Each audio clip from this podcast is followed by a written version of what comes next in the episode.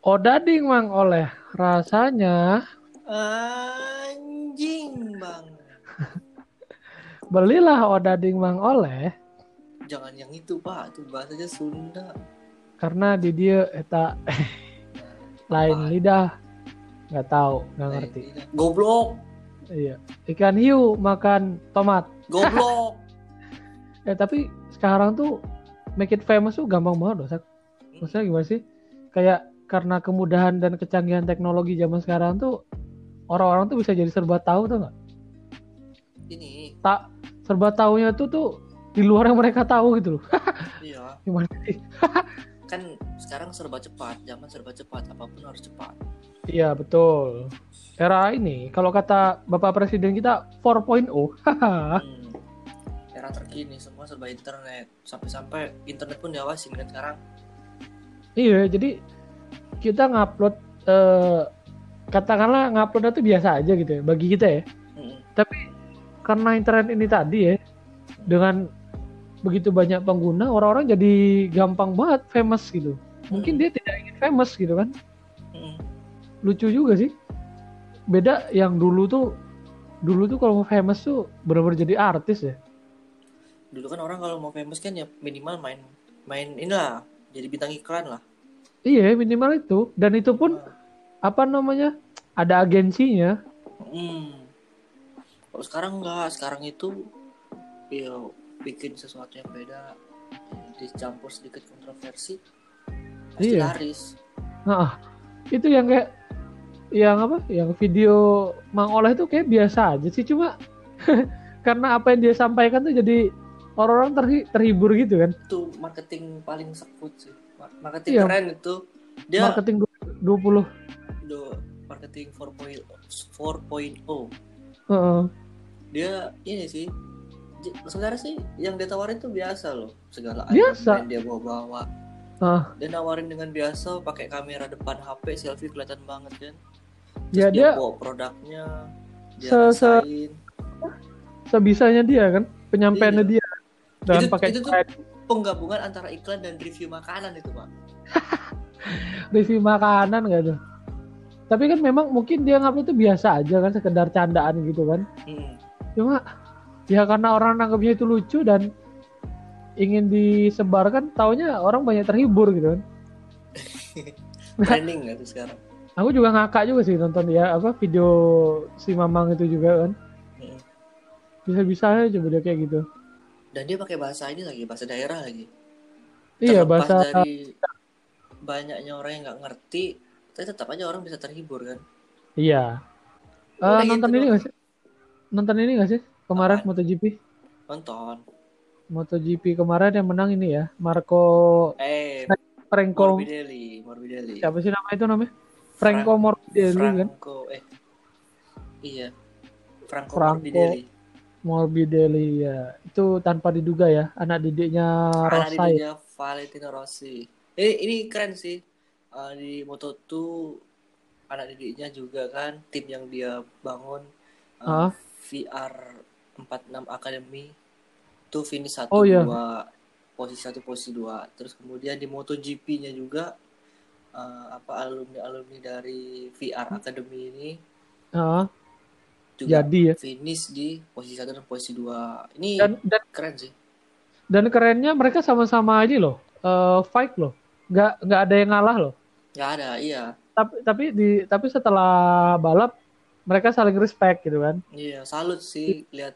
Rossi bangga dengan dengan apa pencapaian muridnya. Didiknya. muridnya juga seneng kan bisa fight sama gurunya gitu kan.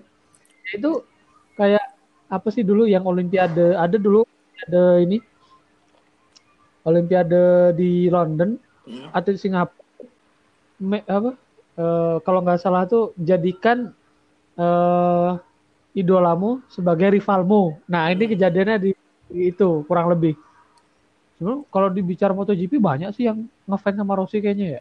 banyak karena kan dia juara dunia 9 kali kan Ya idola semua ya kayak si ini Marquez juga gitu kan. iya kan. sama Marquez juga gitu Ngidolain si si Rossi taunya jadi rival. iya Enggak enggak rival sih, apa sih namanya? iya bener lah rival. Rival ya. tapi contoh Rossi ini contoh yang bagus sih jadi dia juga uh, memikirkan tentang regenerasi dari kompetisi yang diikuti iya dia betul kan bener rider-rider muda tuh cuma sekedar apa mengidolakan nah terus dia kasih fasilitas dia Iya, iya. fasilitasikan terus dia arahkan dan akhirnya jadi karena kan Heeh. dia adalah contoh sukses eh, orang bilang living legend kan di MotoGP iya. Dan semua orang pasti sepakat lah kalau Rossi itu udah pensiun gelarnya aja ada dokter kan. Harusnya sudah sih. Nah makanya harus itu. sudah pensiun ya. Tapi harusnya. dia tahun, tahun depan tuh di ini di tim Sepang Petronas Sepang. Ma- berarti kan masih balap lagi kan? Mm-mm. gila udah 40 berapa coba umur ini kalau dilihat motivasi besar sih buat orang-orang juga kan bahwa umur itu cuma angka Ah, tapi muda selamanya iya ah, jangan terlalu berpatokan sama angka lah ya ah, buat seluruh iyalah seluruh kegiatan dan seluruh pencapaian uh, diri. Contoh uh, untuk masalah pendidikan banyak orang yang berpikir ah udah ketuaan ngapain sekolah lagi. Terus kemudian untuk soal uh, menikah juga ah ini udah umur segini harus Hmm. nikah gitu. Enggak, enggak harus kok. Semua itu kalau terencana dengan baik pasti juga berjalan dengan baik. Dan semua Iyalah. orang punya rencana masing-masing kan. Nggak nggak usah terlalu terpaku sama sama inilah sama umur lah fokus aja sama diri masing-masing buktikan jadi orang bisa lihat gitu loh oh ternyata ini yang kita yang kita inginkan dan nggak harus selalu ngikutin kata-kata orang standar hidup Hmm. kita tuh masing-masing beda Eh, di Indonesia masih apa mengkotak-kotakan itu sih. Kayak apa nikah tuh umur segini cowok tuh kudu gini itu kayak nggak nggak reliable banget sih kalau menurut gue sekarang. Hmm, benar. Eh, apalagi kan eh, di zaman-zaman kayak gini eh, zaman-zaman serba apa ya zaman-zaman serba yang terfasilitasi. Yang apa-apa Betul ada. Semua Hmm. serba dekat. Ih, mau makan sekali tinggal klik HP mau datang rumah. Iya mau pergi tinggal klik HP pengen belanja tinggal klik HP semua udah datang Iya. sendiri. Bener-bener uh, sudah terlayani. Terus sampai pada pada suatu ketika gue juga pas gue kebetulan gue kan flight pak ke Cengkareng Jakarta. Tuh gue ngeliat ya model-model gitulah. Uh, kebetulan uh, doi ini doi ya nyebutnya. Karena nggak kenal kan si Ah. sosok ini sosok. Doi lah enak ya. Doi ini wanita. Cuma sekedar buat ngambil kopernya dia sendiri aja minta dilayanin sama orang sebelah bangkunya. Padahal nggak kenal juga. Buset manja banget. Makanya. Tuh cuma sekedar ngambil koper aja dia nggak mau. Padahal itu barang-barang dia. Dia yang bawa. Punya dia. Iya. Ya. Yang lain aja sampai geleng-geleng lihat kanan kiri kok gitu banget ini cewek Ya, oke sih cantik perawatan kelihatan banget kan makeupnya tebel rambutnya bagus glowing ngembang gitu kan cakep. Itu namanya manner is everything Sak. iya masa coba perkara? Ngambil koper aja dia nggak mau koper dia sendiri loh minta tolong orang. Ih gila sih kalau gue sih kalau gue gue suruh ambil sendiri sih. Manner is everything. Percuma cakep kalau nggak ada apa nggak ada etikanya. Iya itu itu tuh udah hilang Attitude. semua. Ya gara-gara itu gara-gara semua sudah terlayani. Jadi terbiasa terbiasa hidup menjadi ratu. Betul juga betul sekali. Betul sekali betul sekali. Eh ini btw sekarang udah nggak di rumah lagi ya? Ayo sekarang. Sekarang sedang berada di Yogyakarta ahai ada perubahan apa di sana tadi gue balik jam sekitar jam 11 di jalan tuh. 11 lebih lah. Ternyata di sini kayaknya tiap malam. Ini kan jam jam malam kan jam 11 ya? Kayaknya Jogja di Iya. jam malam jam 11 jadi semua rumah makan tuh cuma maksimal jam 11 Mac McD yang kita tahu Hmm. 24 jam. Iya. Itu aja cuma sampai jam 11 sekarang. Dan parahnya itu Hah? kapasitasnya berkurang bisa lebih dari 50% soalnya bangku oh yang tetap tetap protokol juga ya? Protokol. Jadi kemudian gue tadi mampir McD kan. Beli es krim ya salah. Es krim McD kan masih the best lah. Terus gue mak gue dine in kan uh, makan di tempat itu yang bangku biasa buat dua orang cuma boleh pakai dipakai satu orang. Terus bangku yang Ah. berempat dipakai untuk berdua. Terus bangku yang berenam itu cuma bisa dipakai buat bertiga doang. Jadi bangkunya disilang-silangin gitu pak.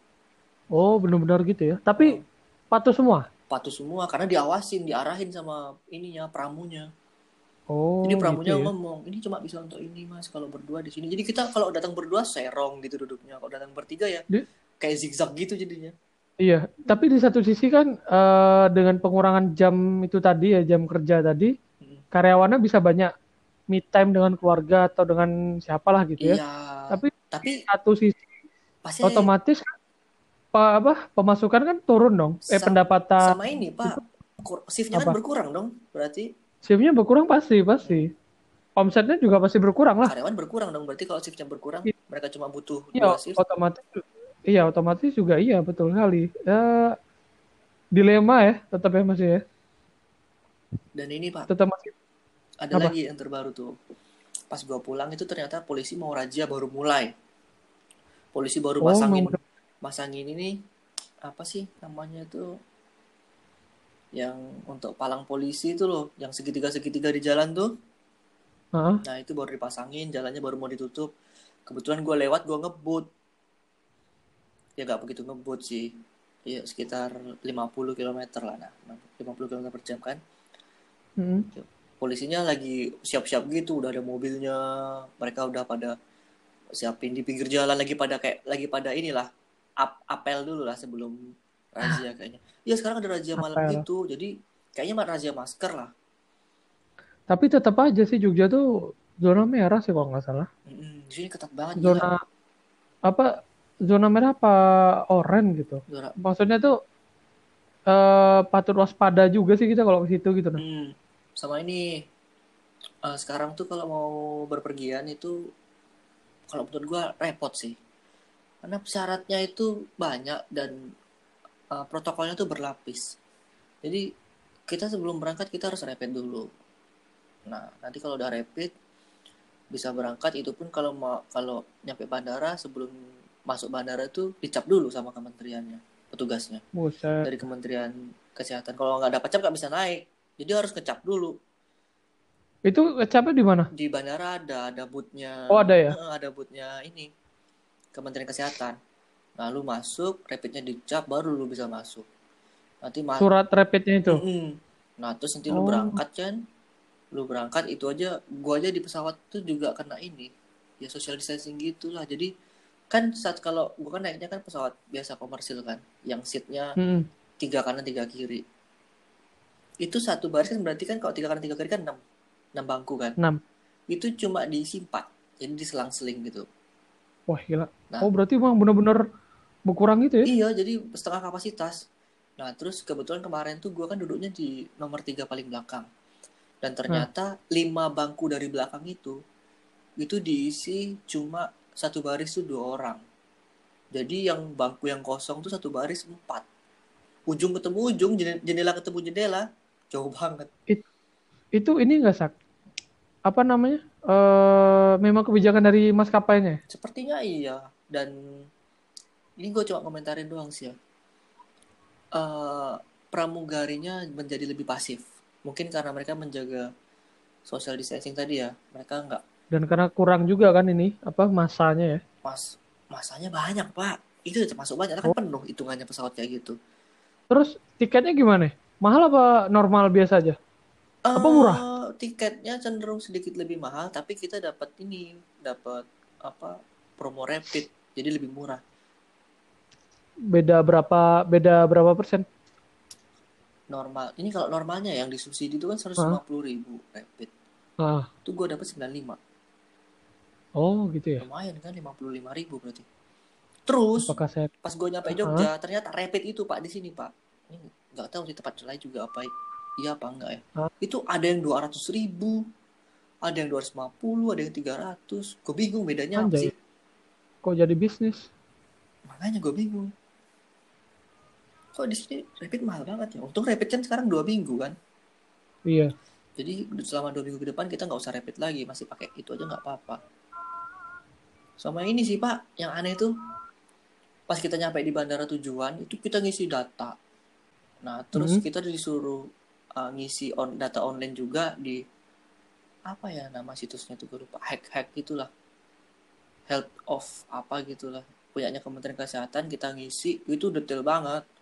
Alamat kita alamat tujuan kita terus nomor pesawat nomor bangku kita ditulis semua gila. Alamat KTP apalagi golongan darah udah lengkap banget lah. Nggak sekut banget ya? Iya ya gitu lah berarti kalau mau mau pergi-pergi juga masih masih belum normal ya belum kondusif juga ya? Nggak nggak usah dulu deh ntar aja dulu. Untuk kalau misalnya belum begitu apa belum begitu penting ya mending nggak usah. Kecuali memang ada urusan mendadak penting gitu ya mau nggak mau. Ya itu yang harus dilalui Iya. protokolnya.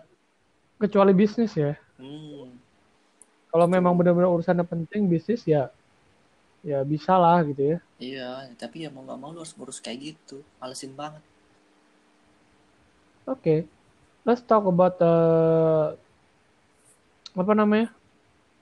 Uh, besok yang lu mau transisi ke transisi mau. ke Bekasi, iya. Ada job baru. yo. Itu ntar di sono gimana Sak? Secara daerah yang lu kunjungin ini zona bahaya semua sih. iya sih, ya bener juga sih ya tapi kan setidaknya kan ah, kita bakal rapid tadi lah pak. Sama Oke. tetap jaga diri lah. Nggak usahakan nggak ngomong sama orang nggak nyentuh apa pun. Pakai masker selalu cuci tangan. Ini gue nih ya pak ya. Hmm. tangan sampai kering keseringan pakai hand sanitizer gila. Oh gitu ya. iya jadi sedikit-sedikit semprot sedikit-sedikit semprot. Pokoknya jaga higienis lah. Eh, kurang-kurangin makan di luar. Walaupun bawa bekal tapi kalau banyak kerumunan orang mending nggak usah makan mending cari yang tempat yang sepi Oke oke. Gitu Sama ini Sak. Eh tadi kan mau balik ke Bekasi. Sama ini jangan lupa kan berarti kan berkunjung ke tempat yang banyak orang nih. ya. Hmm. maksudnya bukan banyak orang kerumunan tapi di daerah yang padat gitu ya Hmm. padat penduduk gitu Hmm. katakanlah seperti itu Hmm. jangan lupa bor make it famous wah itu karena biasanya eh, kalaupun tidak go nasional go nasional paling tidak di daerah situlah. Dua kecamatan. Iya interlokal. Iya. Ini sambil kita sambil ini pak ya sambil berdakwah podcast ngopi Ya. wah gak tuh? Apa namanya? Sambil menyelam minum air lah Iya. namanya kan? Nah, kita Syukur mulai siapa yang- sayap. siapa yang tahu kan? Iya kan kali aja ada yang mau sponsorin kan? Iyalah. Tetap Soalnya kan si Mang Oleh itu kan di Bandung kan, Mm. daerah daerah rame lah, Mm. daerah orang pada pegang HP semua, iya yang mana semua fasilitas ada. Ya mau mana tahu kan, di sono bisa make it famous. Iya nggak tuh? Gila keras banget ya kodenya Iyalah. Jakarta keras bor. itu dia Berapa lama sak? Bakal rencana di sono? oh iya ya nggak iya s- kalau kalau betah selamanya lah pak Uh, ya orang perantauan. ya. iya ah baiklah bapak Usen Eh, pesan kesannya eh pesan kesan Eh, pesannya untuk episode ini Eh, jangan lupa makan, iya karena makan adalah kita. udah gitu doang Apaan ya? Gila. Tapi bisa pikirin pesan mulu. iya dong gitu yang ditunggu Ah, ya, yang penting eh, ini ya teman-teman tetap sehat gitu aja sih dari aneh. semoga sehat selalu dari bapak Husen dan semoga Kalau mau bepergian, kalau emang nggak penting-penting banget, mending jangan. Maksudnya pergi keluar kota ya, sana. Mm. mending jangan. Selain- Mending udahlah. selain boros Kalau Iya, kalau udah bisa di sini, di sini aja lah. Gitu, Bor. udah lah kurang-kurangin dulu lah biar tingkat corona kita turun lah Iya, naik mulu dah. ngeri Pansos mulu. jadi ngeri gua Iya, gue jadi ngeri. Oke, eh, buat teman-teman jangan lupa selalu dengerin podcast kita setiap Sabtu malam. Jam 8 malam. hanya Seperti biasa. di podcast ngopi Yoi, bareng gue dan Saka. sekut tuh